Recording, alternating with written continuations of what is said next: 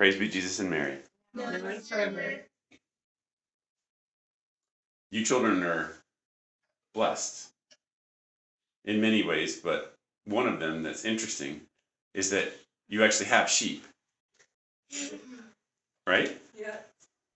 And right now, during lambing season, there are Sheep. what, Evie? Probably 85 new lambs out there?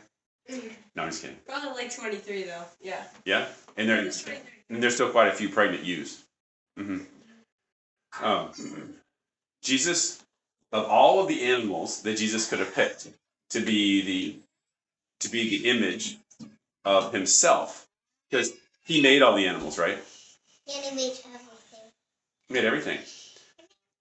And he picked an animal to be his image. And of course, it was the lamb. He calls himself the Lamb of God. But, like, what else could have he picked? Bear. A bear, Deer. deer, uh huh. What? You think of it like an eagle or what? Giraffe. Chickens, yes. What? They had camels.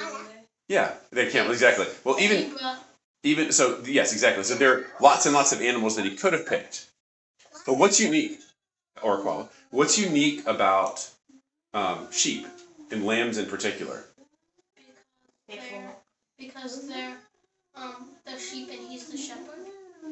Well, but he also calls himself the Lamb of God for himself. So they're always like really obedient. Mm, hmm More so than goats or. Oh yeah, Definitely. yeah. Goats are awful. That's why we don't have any more. But so think about it, like th- this image of of a lamb. What? Um, so they're obedient. What else about lambs?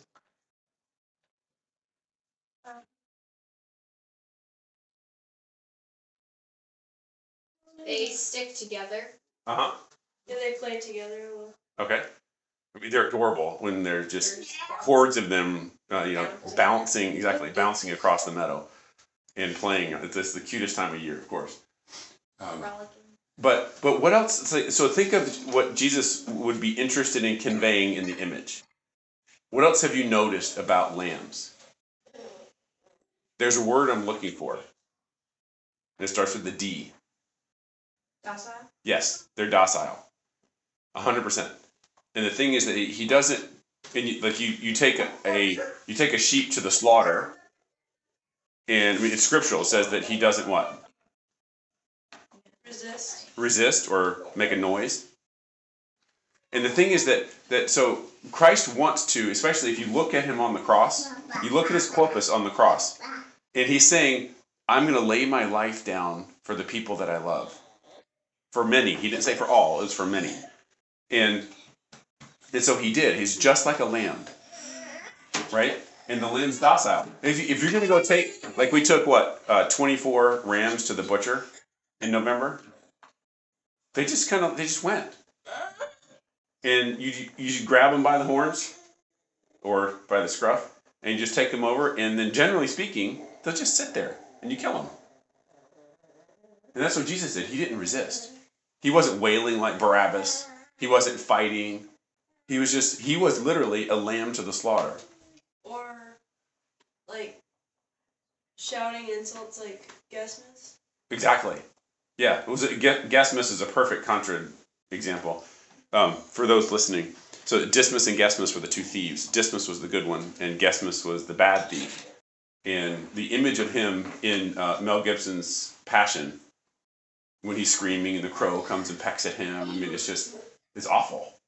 It's awful. He was not docile. Yo, the lesson for us is that Jesus says, don't be like the world. The world fights. Demons, when they're in hell, like all of hell is is fighting with each other. They're just like they're ripping each other apart and it's angry and yelling at each other and it's dark and it's insulting and they have remorse and because they their hearts were like that on earth. And Jesus says to be able to enter the kingdom of heaven, you have to be like me. That's why the, one of the greatest books in all of Christendom is called The Imitation of Christ. The imitation of Christ. We need to imitate him. Eddie?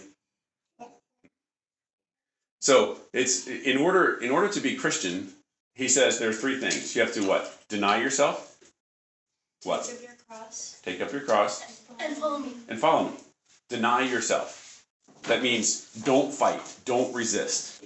Deny yourself. You pick up your cross, meaning you take up your sacrifices. Because he sends the sacrifices every day, especially the little ones. And follow him. Follow him means to put yourself onto the cross. Follow him means to act like a lamb. Follow him means to be docile and humble, especially in taking our sacrifices.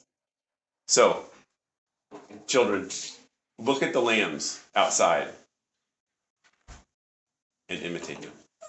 Christ our King. Thy kingdom come.